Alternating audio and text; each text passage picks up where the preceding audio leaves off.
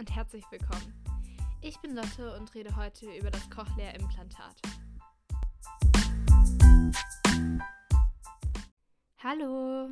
Wie bereits erwähnt, beschäftigen wir uns heute mit dem Cochlea-Implantat. Dabei gehen wir darauf ein, warum brauchen manche Menschen überhaupt ein Cochlea-Implantat und wie funktioniert der Hörsinn bei einem gesunden Ohr. Dann schauen wir uns noch an, wie die medizinischen Maßnahmen aussehen, also in Bezug auf die Operation, aber auch beispielsweise die Nachsorge. Und danach hören wir uns ein paar Hörbeispiele von einem Cochlea-Implantat an, also wie Stimmen durch ein Cochlea-Implantat klingen. Als letztes beschäftigen wir uns damit, wie ein Cochlea-Implantat technisch gesehen funktioniert. Viel Spaß! Trotz leistungsstarker Hörgeräte verstehen manche Menschen nur wenig können also nur mit großer Anstrengung telefonieren oder an Gesprächen teilnehmen. Auch Radio und Fernsehen verstehen sie trotz zusätzlicher technischer Hilfsmittel wie beispielsweise einem Hörgerät nicht oder nur so eingeschränkt, dass viele betroffene Personen ihr Hörgerät nicht mehr tragen, weil die Betroffenen kaum einen Nutzen aus ihnen ziehen. Die Folge davon sind oft Isolation und psychische Erkrankungen. Wenn Hörgeräte also kaum oder gar nicht mehr helfen, bieten Cochlea-Implantate einer immer größeren Zahl hochgradig hörgeschädigter bis völlig ertaubter Menschen den Zugang zur Welt des Hörens und damit die Chance auf eine aktive Teilnahme am Leben. Sie ermöglichen diesen Menschen im Vergleich zu leistungsstarken Hörgeräten eine signifikant höhere Lebensqualität. Doch die Voraussetzung für ein CI ist ein gesunder Hörnerv. Warum? Damit beschäftigen wir uns jetzt. Bei einem intakten Hörvermögen nimmt die Ohrmuschel die Schallwellen aus der Umgebung wie bei einem Trichter auf und leitet diese durch den Gehörgang zum Trommelfell. Die Schallwellen bringen das Trommelfell zum Schwingen. Diese Schwingungen werden nun über die Mittelohrknöchelchen, also dem Hammer, dem Amboss und dem Steigbügel, auf die Flüssigkeit des Innenohrs übertragen. Genauer gesagt die Lymphflüssigkeit.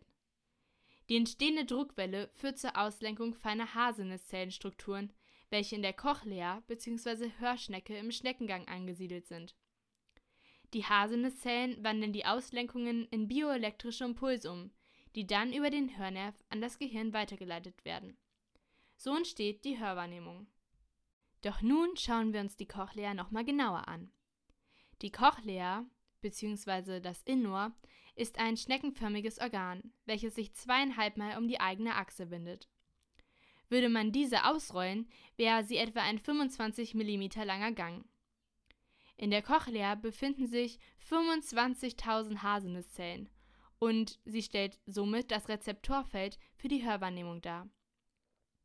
Die Cochlea ist von einem Knochenmaterial umgeben, das nach den Zähnen das härteste Material im menschlichen Körper darstellt. Liegt die Beeinträchtigung des Hörens organisch gesehen allerdings vor der Cochlea, also zum Beispiel in der Gehörknöchelchenkette oder am Trommelfell, oder eben nach der Cochlea, zum Beispiel am Hörnerv, dann ist ein CE nicht das Mittel zum Zweck. Doch was passiert jetzt, wenn diese Haarsinneszellstrukturen nicht mehr so funktionieren, wie sie es sollten? Lässt das Hörvermögen nach, kommt es zu Einbußen in der Hörwahrnehmung. Bei einer fortschreitenden Innenohrschwerhörigkeit verlieren die Haarsinneszellen der Cochlea ihre Funktionstüchtigkeit. Dies hat zur Folge, dass oft erst die hohen Töne immer mehr und mehr verblassen, da diese Sinneszellen am Anfang der Cochlea-Membran liegen, bis schließlich im schlimmsten Fall nichts mehr gehört wird. Ein Cochlea-Implantat hingegen ist nicht auf die Umwandlung des Schalls durch das Innenohr angewiesen. Im Unterschied zu Hörgeräten umgeht es nämlich die beschädigten Haarsinneszellen und stimuliert den Hörnerv direkt elektrisch. In Deutschland, wo seit mehr als 30 Jahren Cochlea-Implantate eingesetzt werden, leben mittlerweile rund 25.000 bis 30.000 Menschen mit einem bzw. zwei Cochlea-Implantaten, wobei die jüngsten Patienten nur wenige Monate alt sind und die ältesten über 90 Jahre. Kommen wir nun dazu, warum es wahrscheinlich besser ist, sich in beide Ohren ein Cochlea-Implantat einsetzen zu lassen und wie die Operation, bei der das Implantat eingesetzt wird, abläuft. Häufig werden in beide Ohren Cochlea-Implantate eingesetzt. Die beidseitige Versorgung verbessert das Richtungshören. Außerdem wird das Sprachverstehen einfacher, auch bei störenden Hintergrundgeräuschen. Die Operation, bei der das Implantat eingesetzt wird, ist ein Routineeingriff. Die Patienten sind dabei immer unter Vollnarkose. Der Eingriff dauert im Durchschnitt zwei bis drei Stunden und in der Regel ist ein einwöchiger Aufenthalt in der Klinik erforderlich. Durchschnittlich vier bis maximal sechs Wochen nach der OP erfolgt die Aktivierung des Soundprozessors durch den Audiologen. Was das ist, erkläre ich später nochmal. Er passt den Prozessor an die individuellen Bedürfnisse des CE-Trägers an. Nun kann das neue Hörerlebnis des Patienten beginnen. Der CE-Träger muss nun allerdings erst lernen, mit den neuen Sinneseindrücken umzugehen, sich also an den anfangs oft ungewohnten Klang von Geräuschen oder Stimmen zu gewöhnen. Denn Töne durch ein Cochlea-Implantat klingen sehr anders, als wir sie normal hören. Dies hat auch damit zu tun, wie modern das Cochlea-Implantat ist, das heißt, wie viele Kanäle das Cochlea-Implantat aufweist. Die heutigen CIs haben durchschnittlich 22 Kanäle, so haben die Patienten nach der Operation die Möglichkeit, eine Vielzahl von Tonhöhen mit bis zu 161 Zwischentönen zu unterscheiden. Heutzutage sogar relativ natürlich, was wir an dem Hörbeispiel jetzt hören. It was a full moon three nights ago. It was a full moon three nights ago. Don't live beyond your means. Don't live beyond your means. That was an unexpected outcome. That was an unexpected outcome.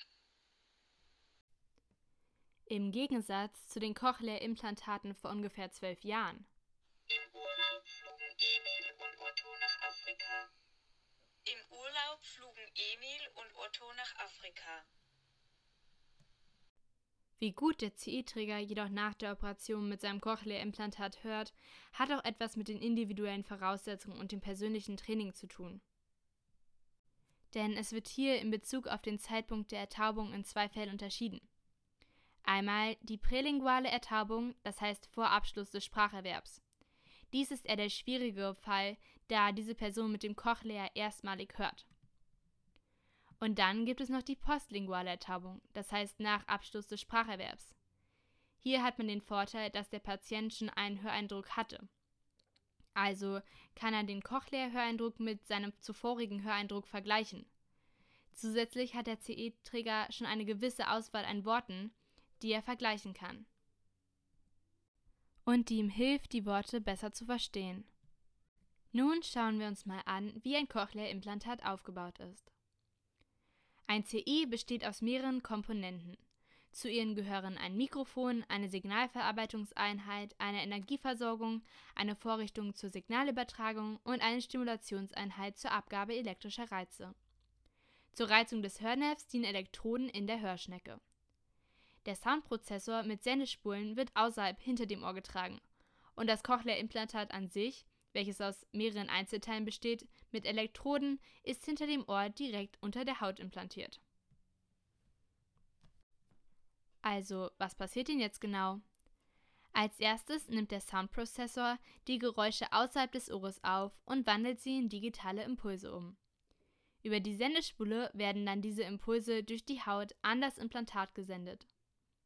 Erst im Implantat werden die digitalen Codes zu elektrischen Impulsen umgewandelt und von dort über Elektroden direkt in das Innenohr geleitet. Die Elektroden sind vom Implantat ausgehend chirurgisch bis in das Innenohr verlegt. Das CI umgeht also die beschädigten Haarsinneszellen und stimuliert den Hörnerv direkt elektrisch.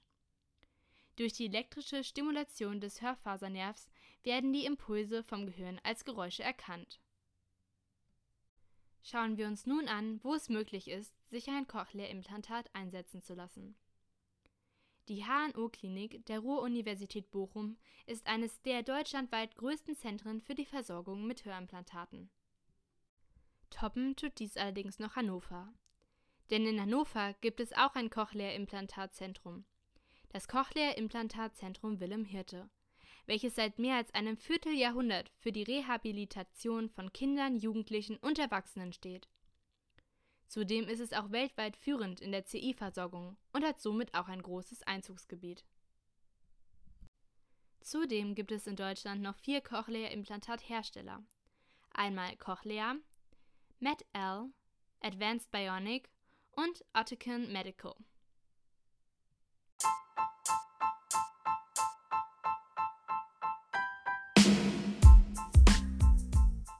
Hoffe, Ihnen hat der Podcast gefallen.